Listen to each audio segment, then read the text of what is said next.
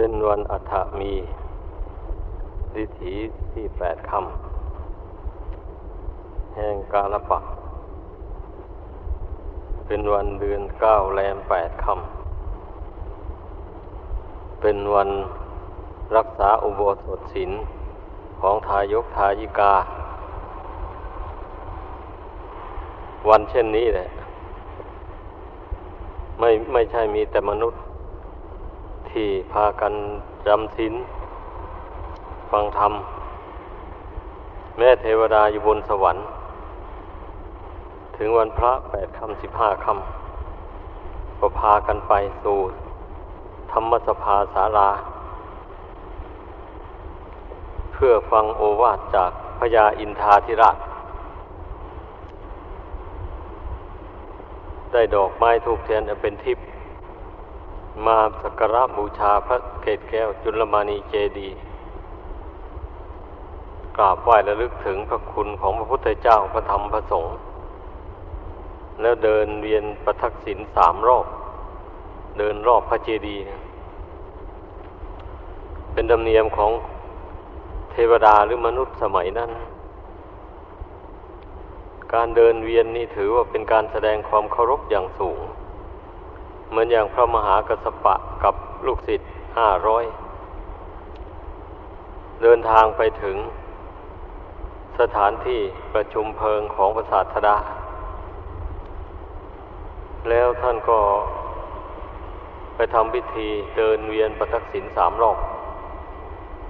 พร้อมด้วยลูกศิษย์ก็จึงเข้าไปกราบ ในขณะนั้นก็มหัศจรรย์เกิดขึ้น คือบรรดาลให้พระบาทของพระองค์โผล่ออกจากหีบเหล็กนั่นมา ให้ท่านพระมหากัสปะได้เข้าไปกราบแทบพระบาทมูลของพระศาสดา เสร็จแล้วพระบาทนั้นก็กลับเข้าไปอยู่ตามเดิม อันนี้เป็นมหัศจรรย์อันหนึ่ง ที่แสดงให้เห็นว่า ท่านพระมหากัสปะนั้นจะเป็นพระเถระผู้ใหญ่ เป็นประธานในสงฆ์สำหรับทำปฐมสังขายนาร้อยกรองพระธรรมวินัย ให้เป็นหมวดเป็นหมู่ไว้เป็นปฐมมเลิกหลังจากที่พระองค์เสด็จดับขันปรินิพาน มาแล้วได้สามเดือน พระอรหันต์ทั้งห้าร้อยลูกท่านก็ทำสังขายนาทำอยู่เจ็ดเดือน ในครั้งนั้นจึงสำเร็จลงได้ อันนี้เป็นธรรมเนียมของการแสดงความเคารพคารวะ ต่อท่านผู้ทรงคุณอันประเสริฐ ของมนุษย์และเทวดาทั้งหลาย เพราะฉะนั้นพวกเราทั้งหลาย ถึงจะเกิดมาในสุดท้ายภายหลัง ส่วนพระคุณทั้งสามประการนั้นก็ยังปรากฏอยู่ ในใจของพุทธศาสนิกชนทั้งหลาย พุทธศาสนิกชนก็ยังมีความเลื่อมใสอย่างแรงกล้า ถือเอาเป็นที่พึ่งที่ระลึก เป็นที่พึ่งกำจัดกำจัดทุกภัยได้จริง ๆ เราจึงได้ยอมสละจตุปัจจัยเงินทองเข้าคลองมา บูชาพระพุทธศาสนานี่ด้วยการสร้างเสนาสนะต่าง ๆ อันเป็นที่อยู่อาศัยของสงฆ์บ้าง อันเป็นสถานที่บำเพ็ญบุญกุศลส่วนรวม เช่นศาลาการประเรียนอย่างนี้ อันนี้ก็เป็นเครื่องแสดงถึงความเลื่อมใส ความเชื่อมั่นในพระคุณทั้งสามนั้นว่าประเสริฐจริง เป็นที่พึ่งกำจัดทุกภัยได้จริง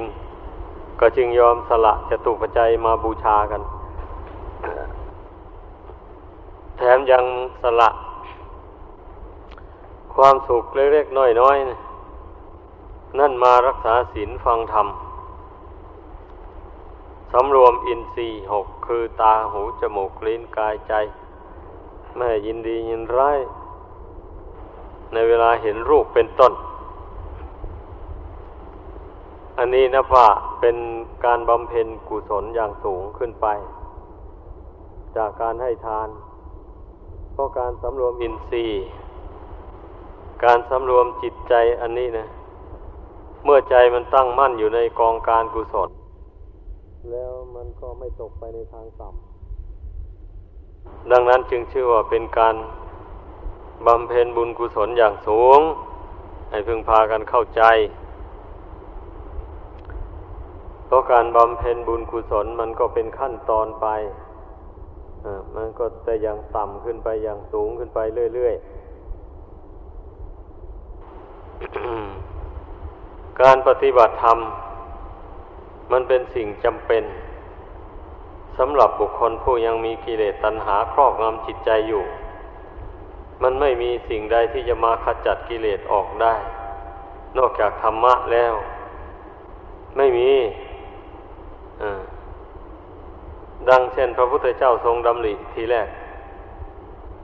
ก่อนจะเสด็จออกบวชในโลกนี้มันย่อมมีของแก้กัน เมื่อมีร้อนแล้วก็มีเย็นแก้ มีมืดแล้วก็มีสว่างแก้ มีชั่วแล้วก็มีดีแก้ มีทุกข์แล้วก็มีสุขเป็นเครื่องแก้ นี่พระองค์เจ้าทรงดำริอย่างนี้แล้ว เมื่อมีทุกข์แล้วก็คงจะมีหนทางดับทุกข์ได้ ก็ต้องมีอยู่แน่นอน พระองค์ทรงพระดำริอย่างนี้แล้วก็จึงได้เสด็จออกบวชไป เพื่อสแสวงหาทางดับทุกข์อันนี้นับว่าเป็นความจริง ธรรมชาติต่อธรรมชาติมันหักขจัดกันเอง เช่นอย่างมืดกับสว่างอย่างนี้แหละ เมื่อกลางคืนมีแล้วกลางวันก็ต้องมี พระอาทิตย์แหละ เป็นเครื่องขจัดความมืดของโลกนี้ให้หายไป ความสว่างเกิดขึ้นมาแทน อันนี้ก็เช่นเดียวกันนั่นแหละธรรมะแหละเป็นเครื่องขจัดกิเลส อันหมักดองอยู่ในจิตใจของคนเรา ให้เบาบางไปหมดไปสิ้นไปได้ เช่นอย่างว่า บุคคลรักสวยรักงามอย่างนี้นะ ก็โดยที่มองเห็นว่า รูปเสียงกลิ่นรสเครื่องสัมผัสต่างๆนี่ เป็นของสวยของงามน่ารักน่าใคร่พอใจ ที่นี่เมื่อมาพิจารณาด้วยอำนาจแห่งสมถะและวิปัสสนาแล้ว ก็จะมองเห็นตรงกันข้ามบะนี้ ไม่มีอะไรเป็นของสวยงาม เพราะเป็นของไม่เที่ยง แล้วก็ธรรมชาติของสภาวะธาตุทั้งหลายในโลกอันนี้ มันก็เป็นของสกปรกอยู่ตามธรรมชาติของมันอยู่แล้ว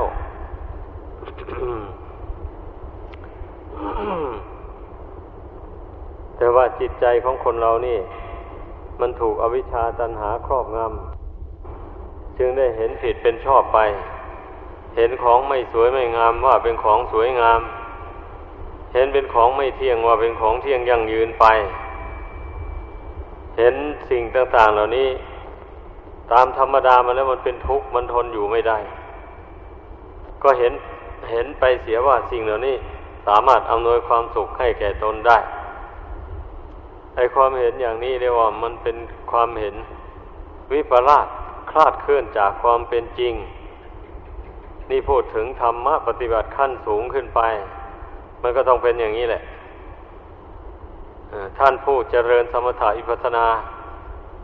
สูงขึ้นไปแล้วก็จะต้องมองเห็นสังขารต่าง ๆ เหล่านี้ตามความเป็นจริงทั้งหมดเลย ไม่มีปิดบัง แต่ผู้ที่ไม่ได้เจริญสมถะอิปัสนา มีจิตใจไม่ตั้งมั่นยังเลื่อนลอยอยู่ ยังตกเป็นท่าของกิเลสตัณหาอยู่ ก็จะมองเห็นไปอีกแง่หนึ่งนั่นเมื่อสิ่งใดตนชอบใจก็ว่าสิ่งนั้นน่ะสวยงาม ก็แสวงหา ยึดปั้นถือมั่นไว้ ถ้าสิ่งใดตนเห็นว่าไม่ควรแก่ตนตนไม่ชอบใจ ก็เกลียดสิ่งนั้น ไม่อยากได้มัน ไม่อยากเห็น ไม่อยากได้ยิน มีความรู้สึกของสามัญชนทั่วไป เป็นอย่างนี้ไอความรู้สึกนึกคิดดังกล่าวมานั้นพระศาสดาทรงตรัสว่าไม่เป็นทางพ้นทุกข์ ก็ความจริงก็เป็นอย่างนั้นแหละ มันจะพ้นทุกข์ได้ยังไงล่ะ ผู้พ้นทุกข์นั้น ใครเป็นผู้พ้นกัน ก็คือดวงกิจนี้เองพ้น พ้นจากความยินดี พ้นจากความยินร้าย พ้นจากความโศก เศร้า เสียใจที่ได้ลำพันธ์พ้นจากความคับแค้นใจ ความโทมนัสน้อยเนื้อต่ำใจต่างๆมูนี่ ไอลักษณะอาการในความทุกข์ต่างๆนั้นกล่าวมานี่ ไม่มีอยู่ในดวงจิตของพระอริยบุคคลทั้งหลาย นี่แหละคำว่าพ้นทุกข์นะพ้นอย่างนี้เองเนี่ยคำว่าตกอยู่ในห่วงแห่งกองทุกข์มันก็ตรงกันข้ามอย่างว่ามานั่นแหละ เป็นผู้มากไปด้วยความทุกข์ความโศกเศร้าเสียใจพิไรลำพันธ์ต่างๆ จิตใจวันไหวไปตามอิทธารมอนิถารม อยู่อย่างนั้น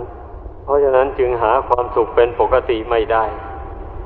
แต่ละวันแต่ละคืน จิตใจวันไหวไปอยู่กับสิ่งที่ไม่จีรังยั่งยืนอยู่อย่างนั้น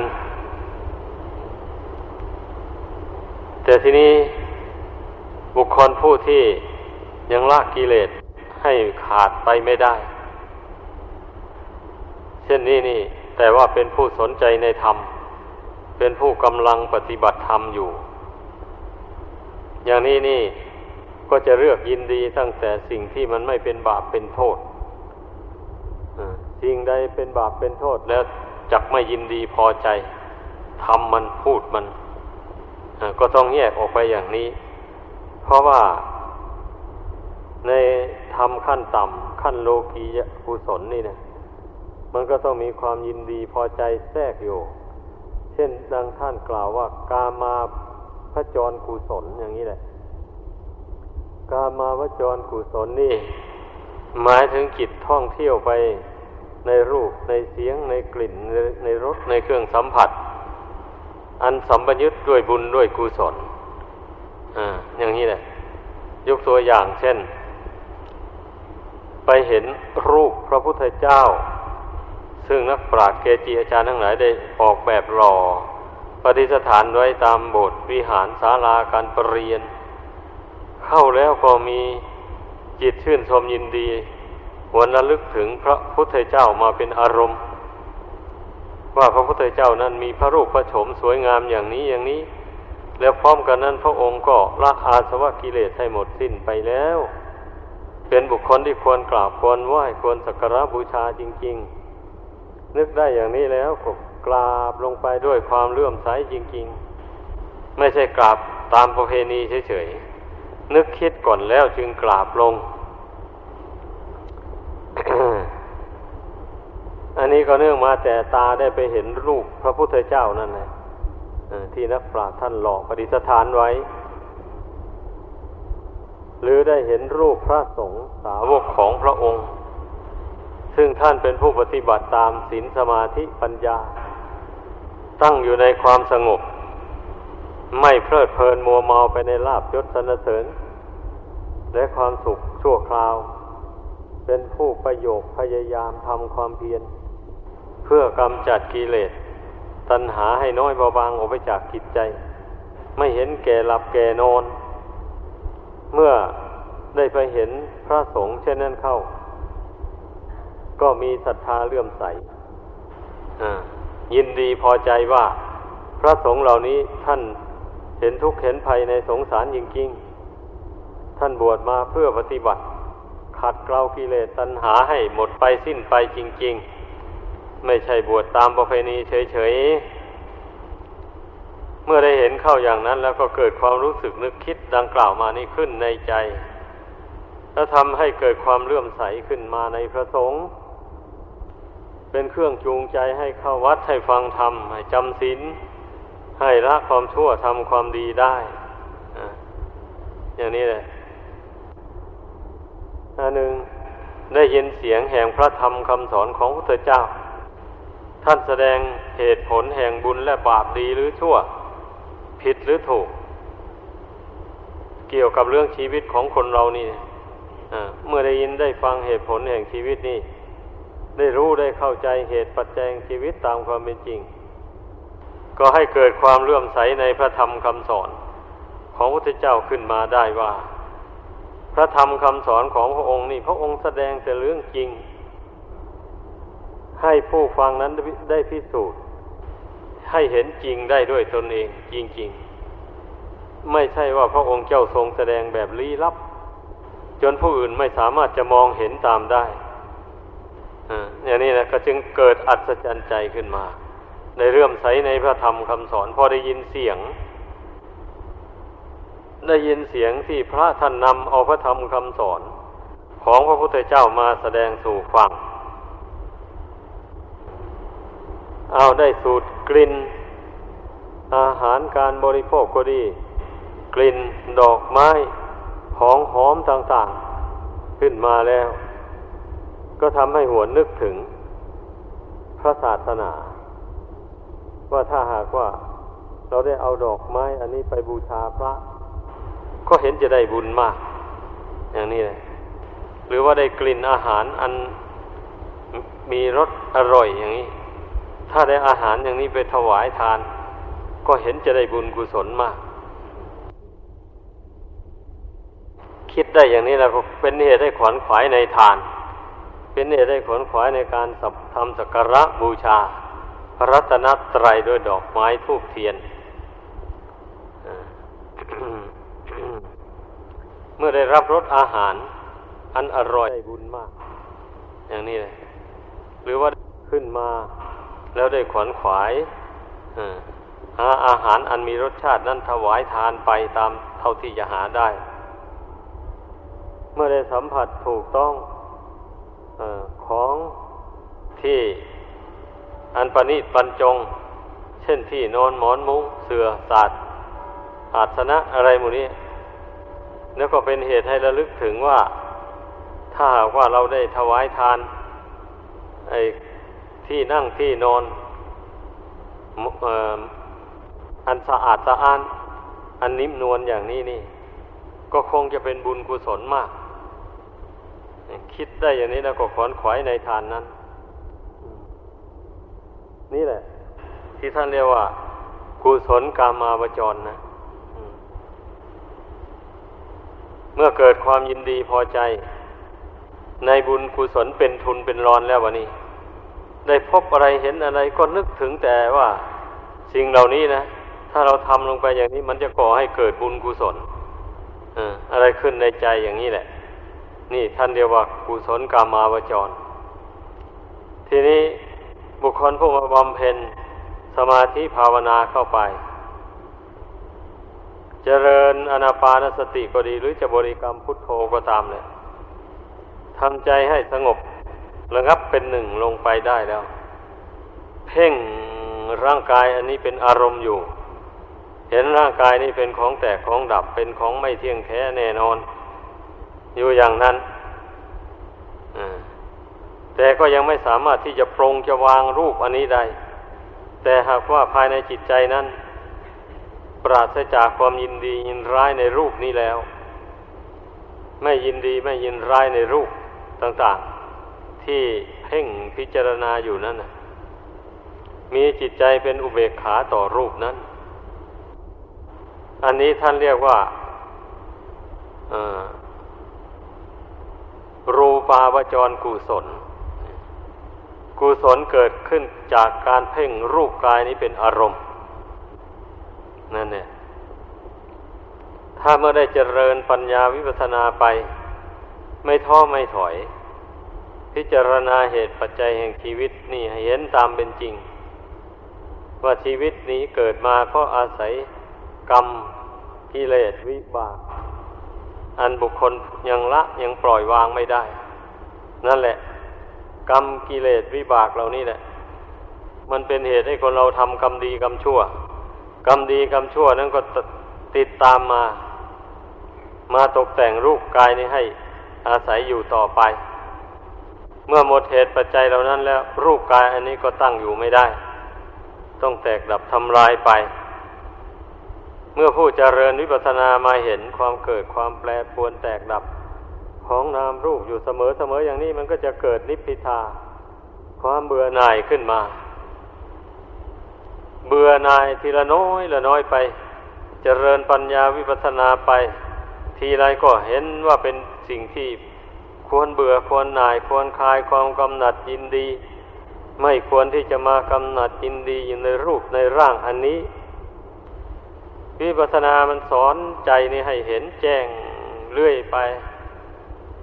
เช่นนี้ถ้าหากว่าบุญวาสนาบารมีมี แก่กล้าพอสมควรก็สามารถที่จะได้บรรลุโลกุตระกุศลได้ ด้วยการเจริญวิปัสสนา ยกเอานามรูปนี้ขึ้นมาพิจารณา ให้เห็นเป็นอนิจจังทุกขังอนัตตา บ่อยๆเข้า ทีนี้ เมื่อพิจารณาเห็นบ่อยๆเข้า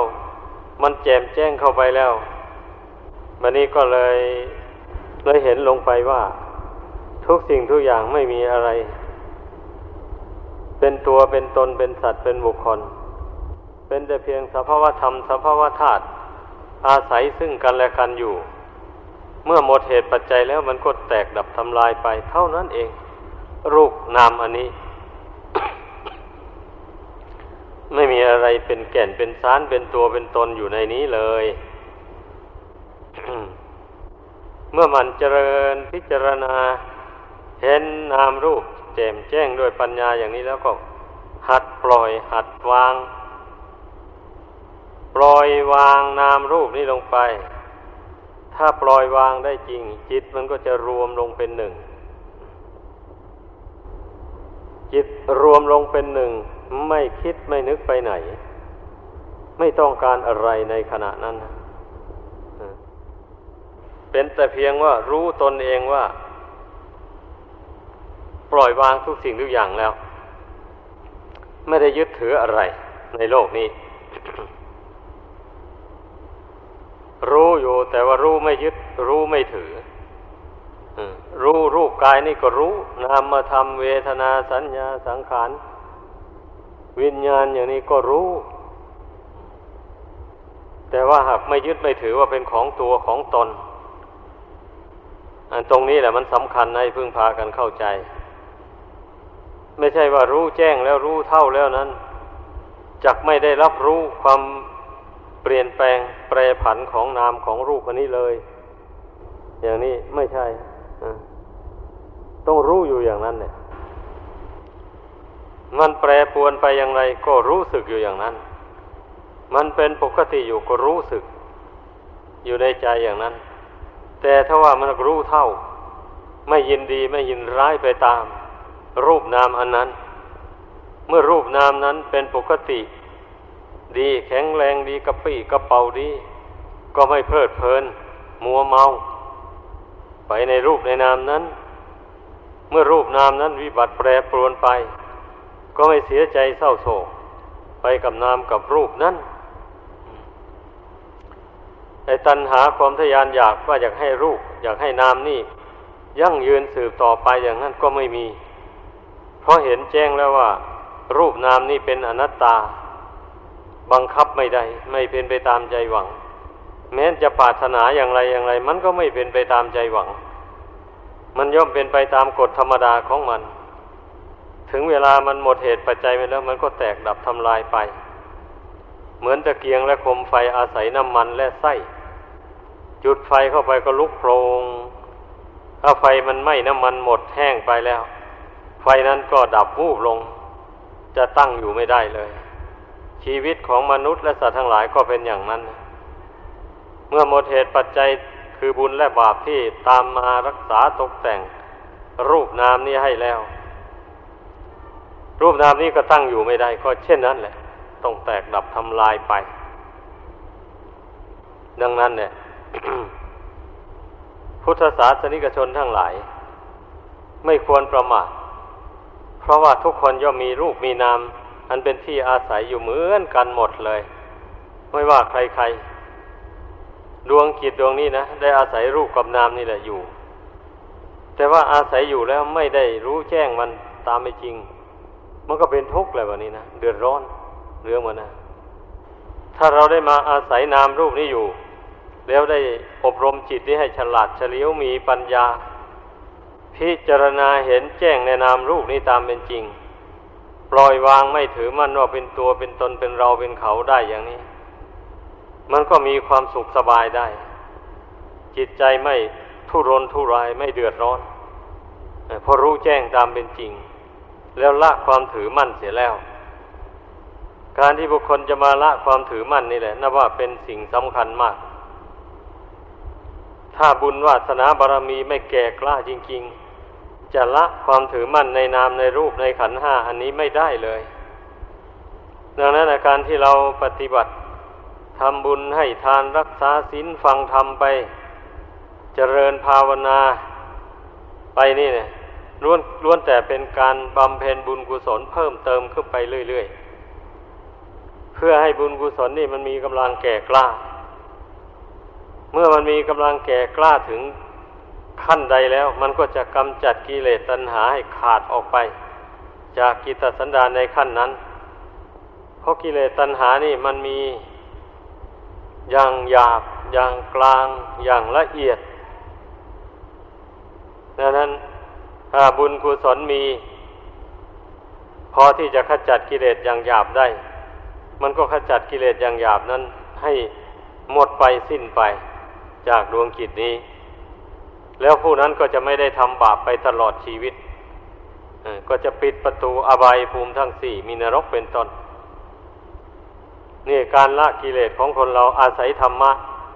ดังที่แนะนำมาตอนต้นนั่นแหละ ศีลการให้ทานอย่างนี้มันก็เป็นธรรมะ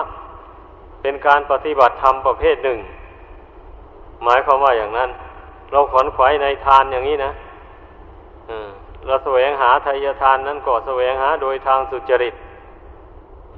ให้ได้มาโดยทางสุจริต แล้วให้ทานไป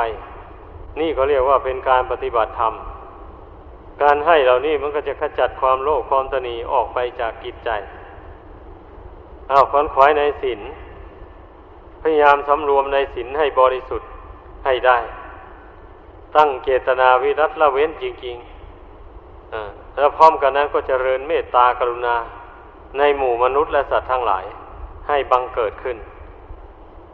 ทุกคนก็กลัวอาจยาคือความตายเหมือนกันหมด เรากลัวตายฉันใดบุคคลอื่น และสัตว์อื่นก็กลัวตายเหมือนกับเรา ฉะนั้นเราก็ไม่ควรไปเบียดเบียนบุคคลอื่นและสัตว์อื่น แล้วก็ขอให้บุคคลอื่นและสัตว์อื่นก็จะได้มาเบียดเบียนเรา ต่างคนต่างให้อยู่เย็นเป็นสุขรักษาตนให้พ้นจากทุกภัยอันตรายทั้งสิ้นนั่นเถิด เจริญเมตตาไมตรีจิตอย่างนี้ทุกวันทุกวันไป